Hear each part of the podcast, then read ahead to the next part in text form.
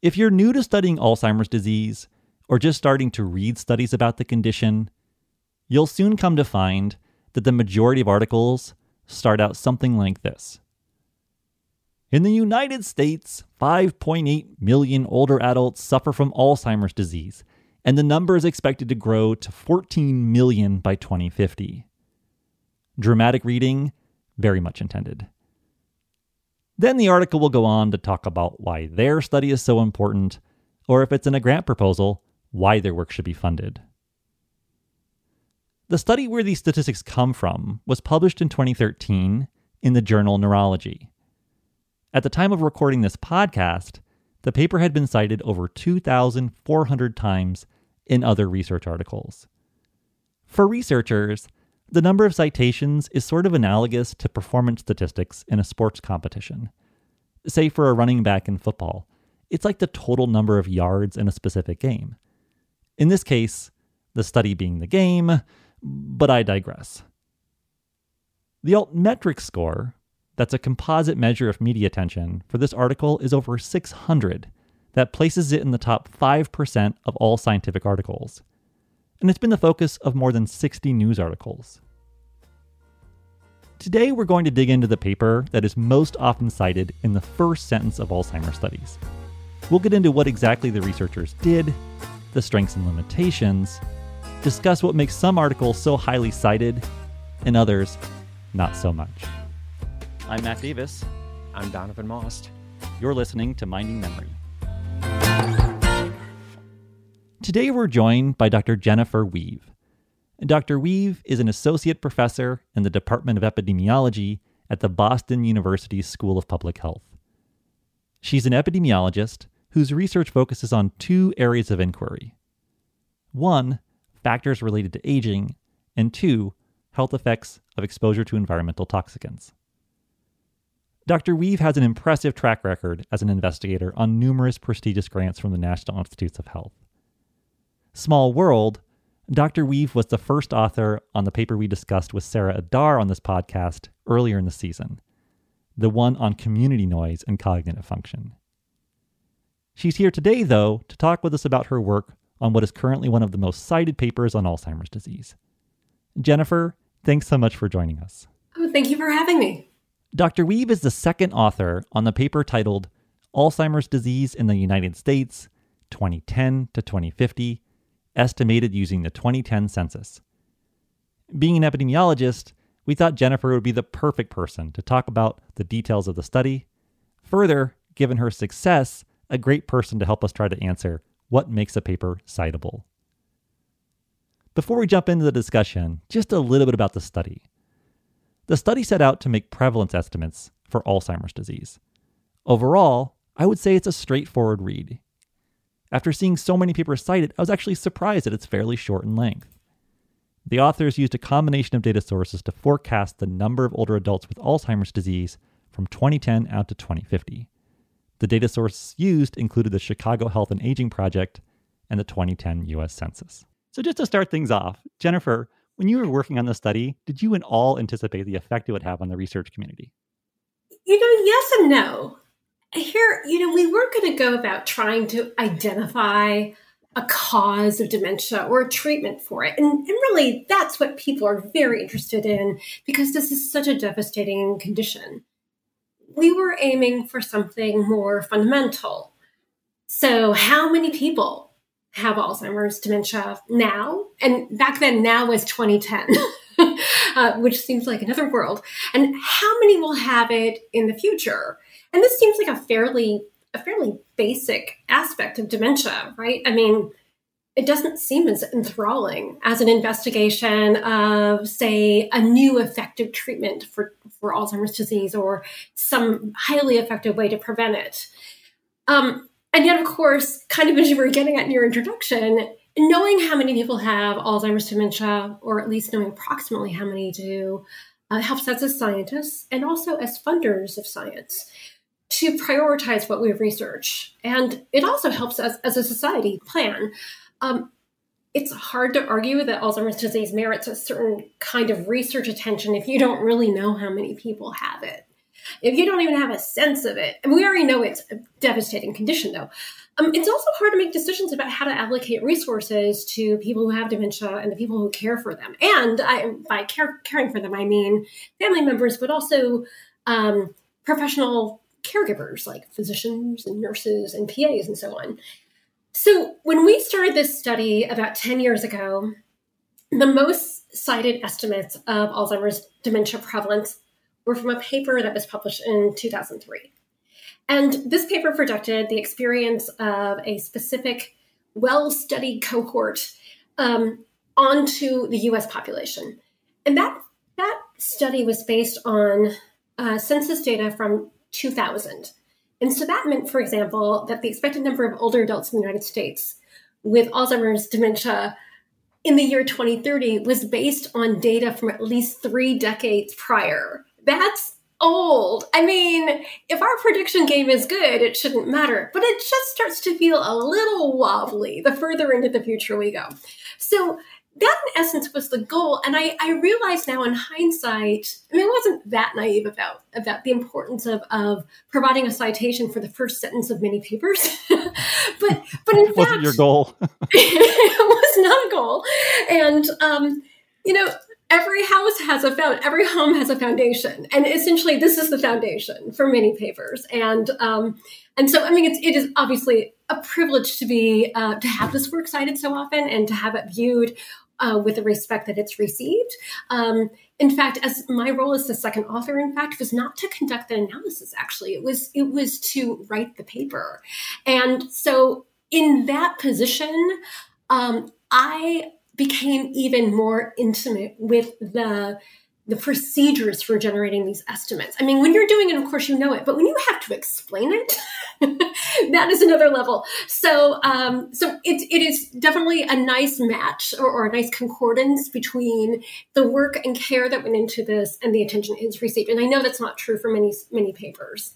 There, there is beauty in doing something that needs to be done well, I think. You know, I mean, sometimes scientists think that they've got to come up with some super novel association or something but sometimes yeah. we just need the numbers. And that's one of the things I really appreciate this article. That was a great segue into the next question. So the on the surface, it seems like um, coming up with prevalence estimates would be a pretty straightforward thing to do. And yet, if you read the methods of this paper, um, it's it's not so straightforward. And so you just were explaining that you were the person who really had to write this. So can you just explain, um, give us like an overview of some of the, the nuts and bolts and how, how, of how you actually came up with these numbers? Yeah. Okay. So first, um, let's just have a little recap of what we mean by prevalence. So prevalence, it's kind of two things, but they're they're very related to each other. So so we talk about prevalent cases or prevalent dementia as the number of people who have Alzheimer's disease at a given time. And usually for uh, Alzheimer's dementia, we speak of um, the number of cases on average for a specific year. And uh, so if we say the prevalence is 5.1 million, what we were saying is 5.1 million people have Alzheimer's dementia for, say, 2010.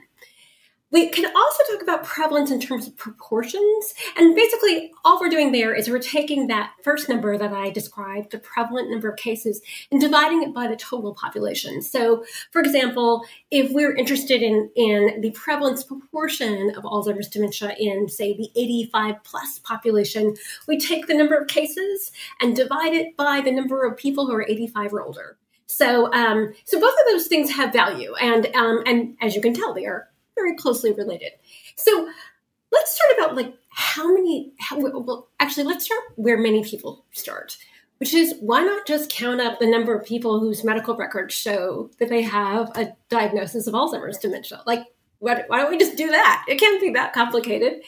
And this is similar to the approaches that we use for conditions like some cancers or even a neurologic condition like ALS and with conditions that are severe or seem to develop suddenly, are definitely unusual, or even conditions for which we screen people on a regular basis, most of these folks end up at the doctor's office.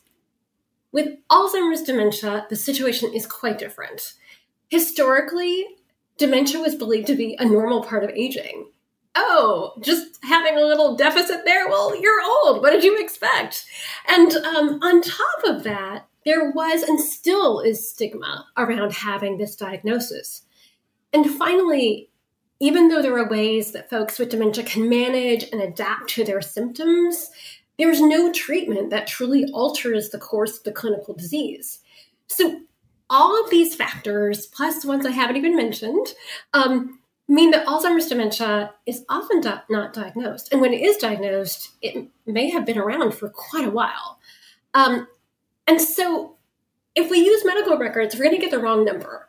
And, um, and this is true even in societies where everyone has medical insurance. I mean, technically in the US, everyone 65 and older has it too, um, but it doesn't really seem to matter. And um, in terms of how far off we might be if we use claims, insurance claims, or if we use medical records, um, maybe 15%, but maybe more. It just depends.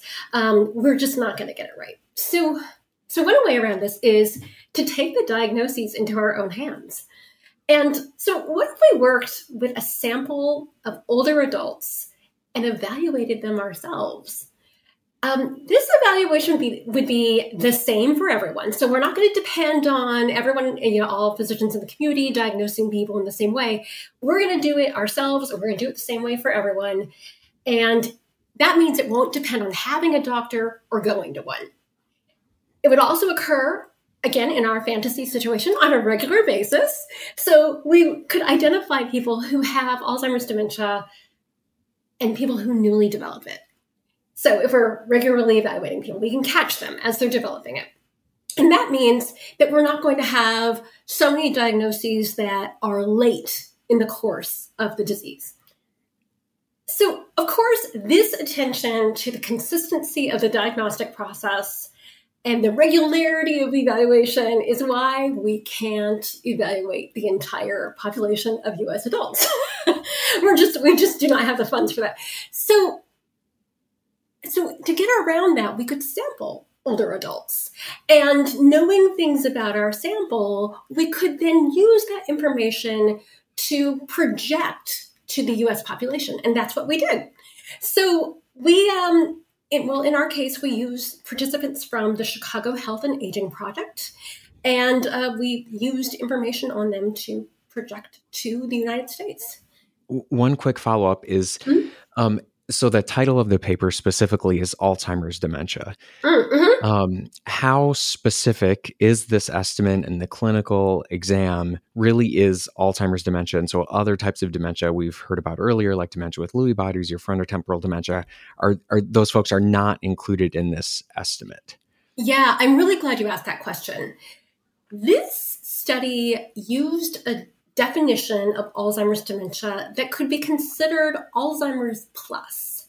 So, anyone who met the clinical criteria for Alzheimer's dementia but also had symptoms of other dementias was also counted as a an Alzheimer's dementia case. And this was an insight of the principal investigator, Dr. Dennis Evans, um, who came up with this, this insight a long time ago before we had a lot of pathologic data to support it. That sort of approach has been supported now by what we see on pathology. Um, so, in fact, if you counted all the people who have dementia in this particular co- cohort, the, the dementias that are clearly not at all Alzheimer's, at least in terms of clinical presentation, account for like five or six percent of all dementia cases. So, so what we're probably seeing, and I'm sorry I don't actually have these numbers on me, is is a, a lot of mixed dementias, and then um, what some people might c- consider pure Alzheimer's. But I'm the longer I've been in this career, the less I believe in it. right, pure right. Alzheimer's, or, or it's it's not as common as we think right? But so this is pretty this would capture the vast majority of dementias, perhaps yeah. except for a very small, small percentage. Yes. I was going to ask, like, whether you'd feel comfortable in that first sentence being dementia in the United States, not just Alzheimer's dementia. yeah, like I, you know, I would actually prefer just to say, um, but, but it's sort of, I'm, I'm, kind of adhering to the terminology that we used, and um, so uh, yeah, thank you, thank you again for asking that. I something I'd forgotten to take note of, and it was going to be one of those questions I hope you asked me, and you did. So it sounds like you, you were taking into consideration people developing the condition and then mapping that to the US data. What about mortality data? Yeah, okay, so let's talk about prevalence again. So the number of people who have any condition of interest, and let's just again stick with Alzheimer's dementia, is going to depend on two things. So think of it as where are the cases coming from? Well, they come from new, I mean, newly developed cases, and um, but there's also kind of an, an I guess an out box. It's not really an outbox, but, but, there's also cases leaving the population, and those are people who die. And so, in fact, what we estimated in the Chicago Health and Aging Project, which I will now call CHAP, um, what we estimated were two things, two major quantities. One was the incidence of Alzheimer's dementia, and the other was the relative rate of mortality among people who have Alzheimer's, dementia. And so by relative, I mean how much more rapidly did they die compared with people who didn't have the condition. And both of those two quantities we estimated um, for combinations of four variables age, sex, race, meaning black, white, and education. So we had unique incidence rates and mortal- relative mortality rates for every combination of those four variables. And it is it was through that combination of incidence and, and relative mortality that we estimated prevalence. I, I, was sort of having flashbacks to my MPH degree because we use this textbook uh, by Leon Leon Gordis. Have you seen this book? It's a yes, famous textbook. Am, yes. Yeah. And there's an it's image really that he has of this flask to uh, to describe prevalence, and he's used and each little ball in there is a person, and he has people kind of developing the disease, and then potentially leaving the population and totally leaving the, the prevalence pool. Yeah, exactly. I, it's funny because I was going to say prevalence pool, and it just sounds so jovial compared with dementia itself, and just didn't feel like in the same sort of yeah. uh, tone family. So you touched on this already, but in terms of the CHAP study, the Chicago Health and Aging Project, was there mm-hmm. other things that we should know about that particular study in terms of the quality of the data or why you selected it? Yeah, yeah. So the Chicago Health and Aging Project involves nearly 11,000 older adults. By older adult, I mean 65 and older, living in four adjacent neighborhoods in Chicago. And Every three years, starting in 1993, participants underwent evaluations of their cognitive function and so on in their homes. So you can see how we are really aiming for the population experience. We're not asking anyone to come to the clinic, we are coming to them. And um, the other thing you should know about this population is that uh, about 60% of the participants were black the remaining participants were white and um, and participants were recruited into the study over time and um, so for people who study children or even younger people, uh, we talk about the equivalent of being born uh, as being newly aged, which means you turn 65 and you are suddenly eligible to be in this study. And so, in fact, over time, uh, the the investigators recruited more people into the study as they turned 65, so long as they lived in this neighborhood. In the analysis, you stratify, or I guess stratify the analysis by age group. So you have 65 mm-hmm. to 74, 75 mm-hmm. to 84, 85 plus.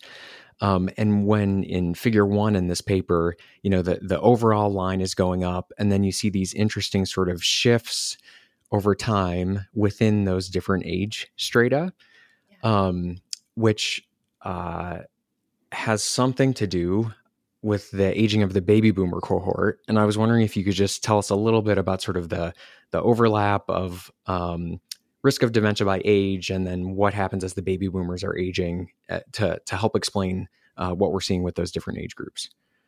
Yeah, sure. Um, so age is a part of two aspects of our results.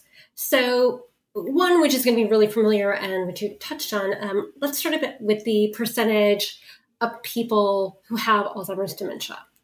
And so, because age is such a strong force in determining risk, and we, we see risk increasing exponentially with older age. Um, the older the age group, the larger the percentage who have Alzheimer's dementia. So that that we saw very, very clearly in our data. So, for example, for 2020, we projected that about 3% of those 65 to 74 have Alzheimer's dementia, as opposed to nearly 17% of those in the next age group, 75 to 84, and then 32% of those 85 and older. So, no surprises there. So, that's the one way age works. So, basically, the older you are, the higher your risk for having dementia. I mean, there's mortality elements there too. I'm not going to get into at the moment. Um, now, I will say these percentages moved around a little bit from year to year, and that starts to get it at, at this cohort effect. So it's not a lot. So, for example, you'll see that the percentage of uh, 65 to 70 year olds moves up and down over time. And part of that is that the, the okay, now I'm going to start to sound really nerdy. The composition of the population within that age group changes too. And that's partially because of the aging of the baby boomers. So, for example, 65 to 74 year olds, over time, as we get to about 2030, um, that group becomes older. I mean, they're still 65 to 74, but there are more people toward the 74 end. Sure. So, so we see those shifts that we see in the numbers uh, over time are because of the composition within aging cohort. And again, that is really fed by this aging of the baby boomer cohort. Um, and then the aging of the baby boomer cohort also affects the trends that you mentioned, the trends in the number of people who have Alzheimer's disease dementia. And so shortly, I, think the magic year is about 2040. It's kind of in there. So shortly before 2040, we projected that the number of 75 to 84 year olds with Alzheimer's dementia would level off. Like it's going up and then it levels off. But the number of 85 plus year olds with Alzheimer's dementia, we projected it would continue to grow. And this is mainly because of the continued growth in the 85 plus population, and that is the baby boomer population, or that's that's the bulk yeah. of it. So really before 2040, we expected most persons with Alzheimer's disease to be 75 to 84. After 2040, we expect most of them to be 85 plus. And um, and so this this image I have in my head, which again just seems inappropriate, is like a snake that has swallowed a very large animal, and the animal is just moving. and and so we're seeing those are the baby boomers. Sort of swallowed by a snake. Yes. uh, so for any epidemiologists that are like you know training, this is a great example. I mean, can you call this a birth cohort effect potentially? It is totally a birth cohort effect. Yes. That, that's yes. something that's so great to hear in, in, reality because often the examples in textbooks are like tuberculosis and you know strange yeah. things that we don't really talk about anymore. It's funny, like I'm so glad that you mentioned that because when I first you know looked at the study like a couple of years ago, I didn't think that much about it. I just kind of like did, looked at it quickly and I was like, why are they stratifying everything? And until I read it more carefully preparing for this interview, I was like, oh, that's exactly why they had to stratify these results because it would be this artifact if you didn't do that. So it was a great explanation. Yeah, um, it is. It is definitely a birth cohort effect. And I think I uh, also am not like a spring chicken here. And I realize like I have to now explain to many of my students what the baby boomers are. like, okay, so there's this like war. and then people came back. And yeah so so anyway uh, i don't know if you'll need to add an explanation onto this for any any of the the earlier career people. The focus of your article seems to be on counting up the number of people and projecting that. Mm-hmm. but when we think about prevalence as a proportion or percent of the population for something that's fairly common in older adults like dementia do you think that the prevalence as a percent is increasing in the united states yeah, that's a really good question. I should have actually thought about this more. Okay, so let me, I'm going to think aloud. It's going to be ugly. Um, is the prevalence as a person, okay, so do you mean like prevalence as a percentage of the entire population? Um, as a percent of older adults, I would say. I mean, you do look at yeah. the percents by age category, and they do seem to kind of go up across it. But it's kind of hard to unpack that a little bit, right? Because I mean, yeah. it kind of implies like why. I started asking myself like, is it increasing or not? And why would it? I mean, are we diagnosing it more or recognizing it more? Oh, oh, okay, okay, yeah, okay. So this is these are different things. Okay, so um, all right. So first of all, uh, there's there's dementia in the abstract, and then there's dementia in what we measure. So so let's assume that anything that comes out of CHAP um, and is projected to the U.S. population or not, that we assume that because we are we have more control over the measurement process, that there's less of a measurement artifact, that we're picking up everyone who has it and and we're not identifying anyone who doesn't as not having it. Wait, did I say as having the, the, the, the detects are true, I have truly had dementia, and the people who, who we don't think have it actually don't. um, so, so the, the prevalence in the US population is going to go up so long as there are major at risk populations that are increasing. So, um, so imagine sort of we have, uh, we can take the baby boomers, for example. Uh, they are currently entering, they are entering their mid 70s on, on the high end. So the earliest baby, baby boomers are entering, they're like 75 ish now. Um, and so, so I I'm, I'm just going to punt here. I think this is going to keep going up. The prevalence is going to keep going up. But then what's going to happen is that there will be fewer and fewer baby boomers, and it's going to take a while, um, by virtue of having died. And um, as the baby boomers um, die, sounds horrible, um, the population of older adults is just going to be smaller. And so we will actually not have as many people or we won't have as high of a, prevalence overall. But it really is going to depend on what the age composition is in the older adult population.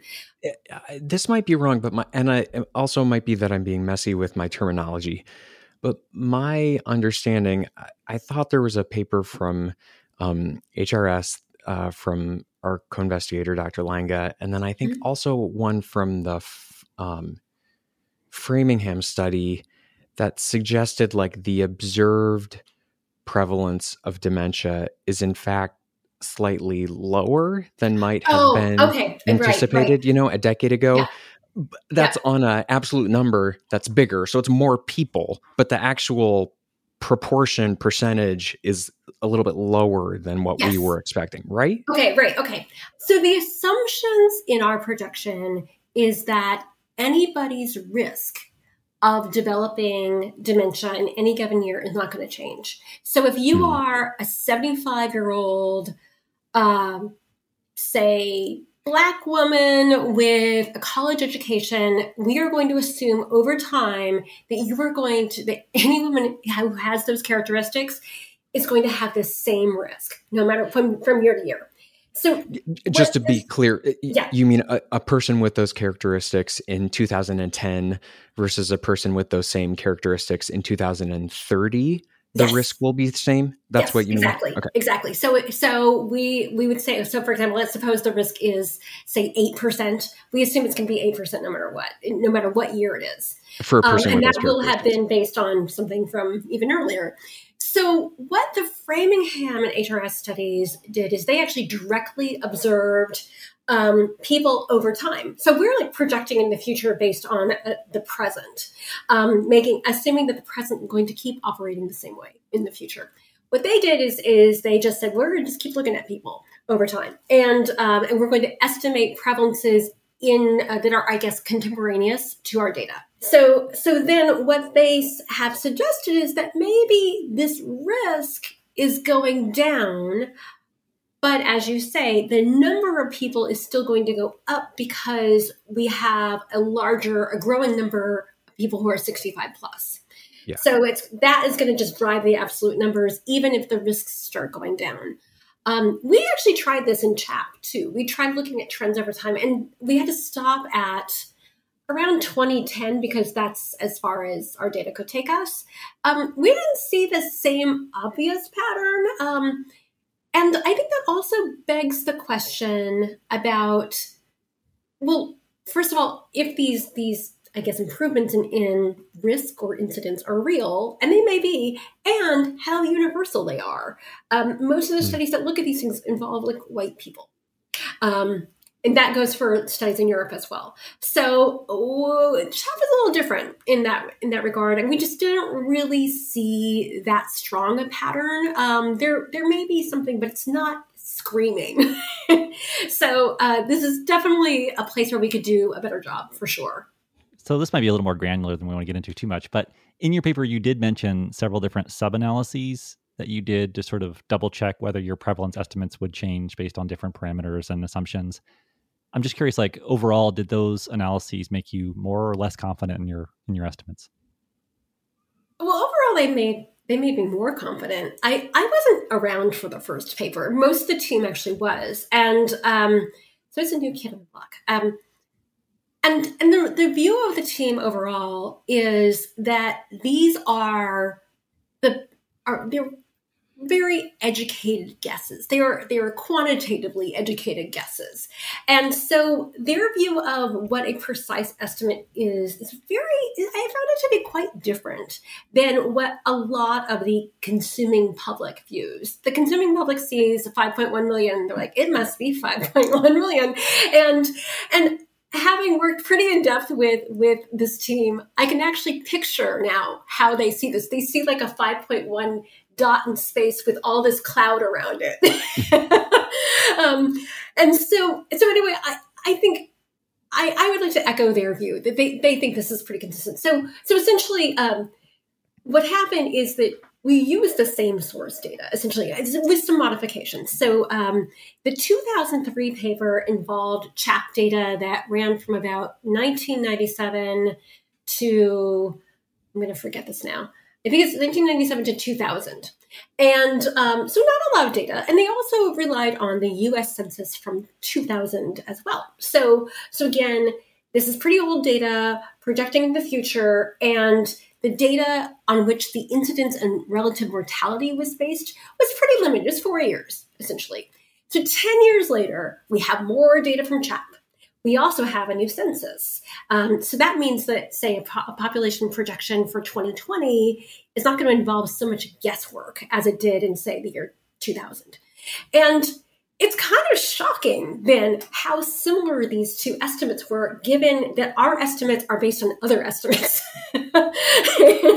um, so, so where others may say like, oh, it kind of dropped or it went up, uh, in fact, I'm like, oh, actually, they're pretty, they're pretty consistent actually. So, so to get into the sort of the weeds on this, the additional data that we had from CHAP so we had an like additional 10 years of data pretty much. That changed the 2050 projection more than it did the 2010 estimate. It wasn't a lot, but it changed a little bit. Um, updates to the data we had on the United States population, um, those changed the 2010 and 2050 estimates a little bit. They changed down. Uh, actually, the education data shifted those estimates downward a little bit, which suggests to me that, in fact, maybe the changes in the census data suggest that more people had more education. Um, that's what I would expect with that. And then the biggest change actually resulted in an upward bump to the 2050 projection, and that was from just overall changes to the population itself. And, and um, I'm not sure what specific changes there were in that projection, but that's that um, is not incredibly surprising. Again, um, projecting out to 2050, it is really shocking how similar these are. So we've uh, been talking about the strengths of your great paper, and the uh, 2,400 citations suggest that there are lots of strengths. If if you had to say uh, what what you thought some of the main limitations were, what what would you say? Yeah, um, I like to uh, wear the limitations of my papers on my sleeve. um, I, and mainly, I, I, feel like these are things we should talk about um, openly because we should be promoting sort of advances in science and understanding and so on. So I'm just going to go back to one of the sort of um, hallmarks of this study, which is that it was really based in estimating incidence and relative mortality in groups defined by four characteristics age, sex, race, and education level.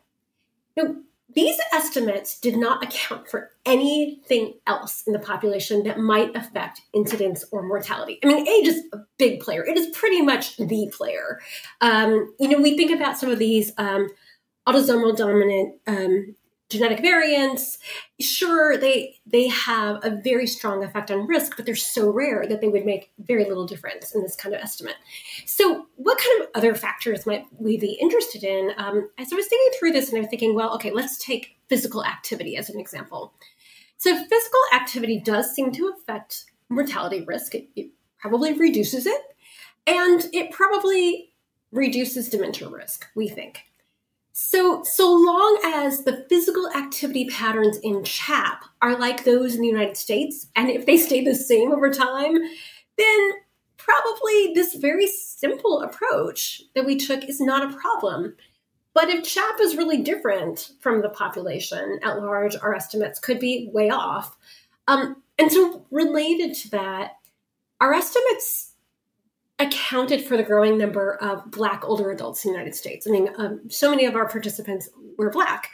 Um, but we didn't account for the emerging trend in the older adult population that entails the growth in the number of people who are Latinx or Hispanic, uh, people who are Asian, or some combination of ethnicity and race. And these, these populations are growing quite rapidly.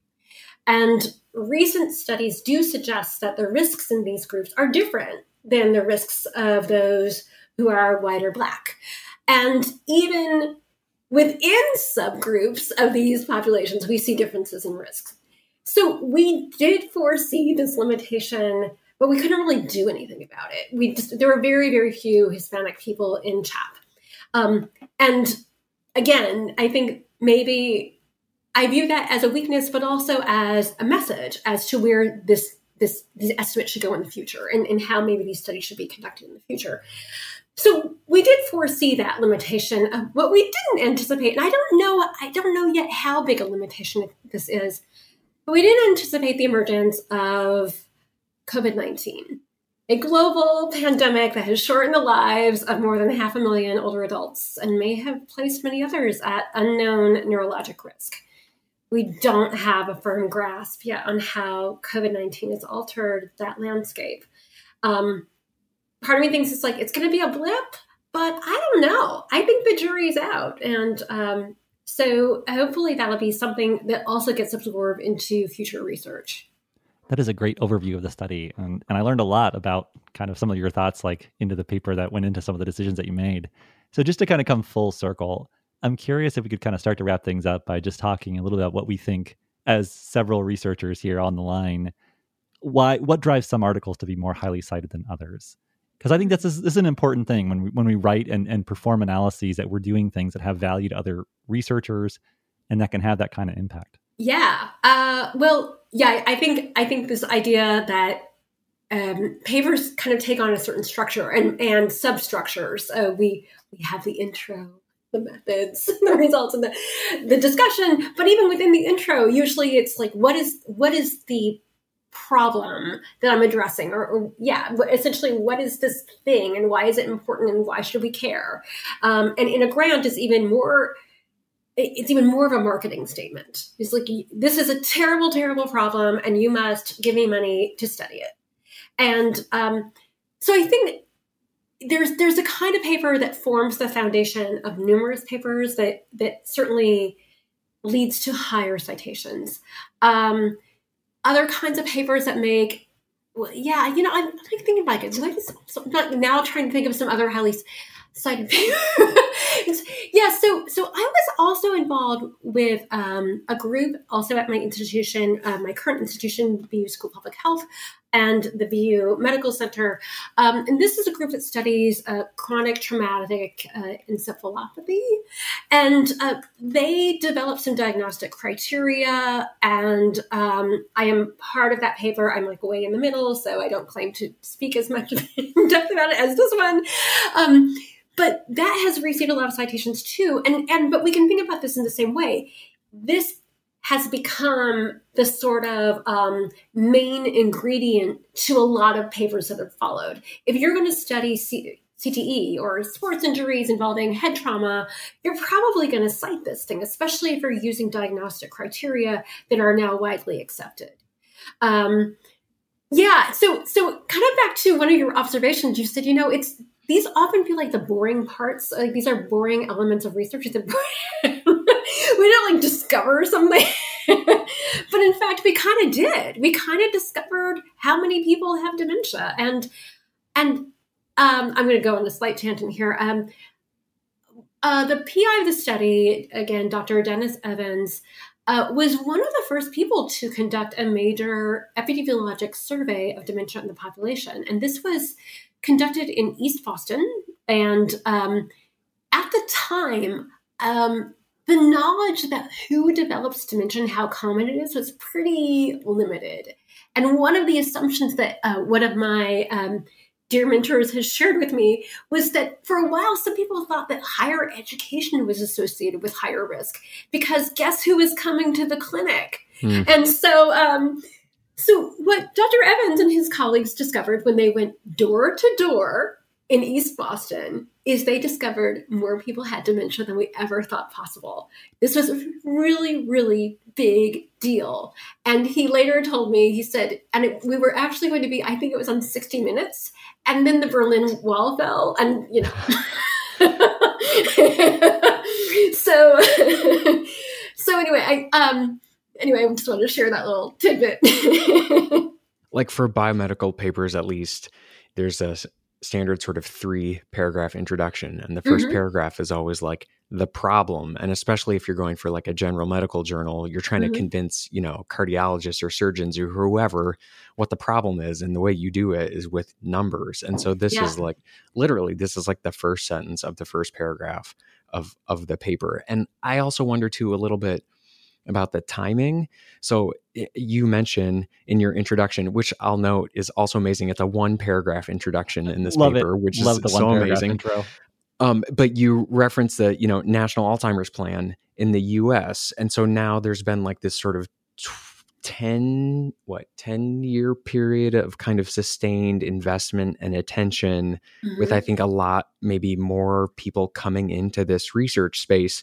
So then you all were like oh look here's this paper that all of you new people coming in can cite in your grants and papers and projects that you're working on. Um, so I, it seems like the, the the timing for this particular analysis was also just kind of perfect given the the national interest at the point. Yeah uh well, historically, there wasn't a lot of funding put behind Alzheimer's research. It was right. was a pretty pretty dark place to be, uh, or at least I would say inconsistent. Um, there would be great periods followed by pretty dry mm-hmm. periods, mm-hmm. and it is these statistics. And again, this is sort of like through many layers of translation that end up on the desks of say senatorial aides or something or this is i mean these are lobbying numbers as well mm-hmm. um, we use it to justify the importance of our research but it's also used to justify why this research should be funded why the fund should be allocated mm-hmm. um, and thus over the past few years we've never seen anything like this in terms of funding that is available uh, to study alzheimer's dementia it's so good that you focused on prevalent cases, though. I mean, my questions about the proportion were one thing, but that's what you need when you think about resource allocation for something like mm-hmm. this. It's exactly what everybody needs, and that's I think why so many people cite this is the, the, the sheer number of people we have to consider as we move move forward as a society. You know, something else I'll just kind of throw out there in terms of citable papers is that I think that you do a really nice job of minimizing jargon and presenting tables and figures. I feel like I feel like epidemiologists have a great appreciation for clarity and simplicity and their tables and figure design. And I, and I feel like it kind of shines through in articles like this. Yeah, there's a fair number of methods that once you start reading the methods, you say, oh, there's a lot of detail in some of the inputs and outputs and everything. But but the presentation results are something that everybody can wrap their head around and everybody can get and everybody can make sense of. And I really appreciate that about it. Oh, thank you so much. Um, I I hope that that well, I hope that most most of the work that that um, I'm involved in, or at least I'm in charge of, um, is useful. I mean, and, and useful is ultimately the the goal here, even though the cynical side of me says, "Oh, just throw out any garbage and just get your citation number up, or uh, get get you know add a page to your CV and and get promoted or whatever." But but I think the satisfaction of being in this field, um, being a scientist in general, is knowing that people are reading and using your work and and even building well and especially building off of it and improving it. I'm all for that. Jennifer thanks so much for joining us. I doubt you're keeping track but donovan and i hope to add a few more cites to your tally with the papers that we have under review.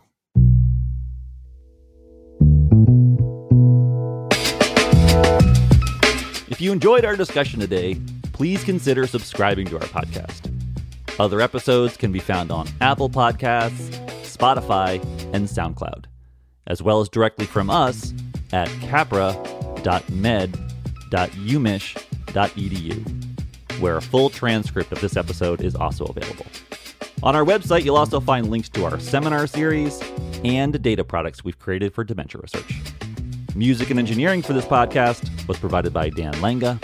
More information available at www.danlenga.com. Minding Memory is part of the Michigan Medicine Podcast Network. Find more shows at uofmhealth.org slash podcasts. Support for this podcast comes from the National Institute on Aging at the National Institutes of Health, as well as the Institute for Healthcare Policy and Innovation at the University of Michigan. The views expressed in this podcast do not necessarily represent the views of the NIH or the University of Michigan. Thanks for joining us, and we'll be back soon.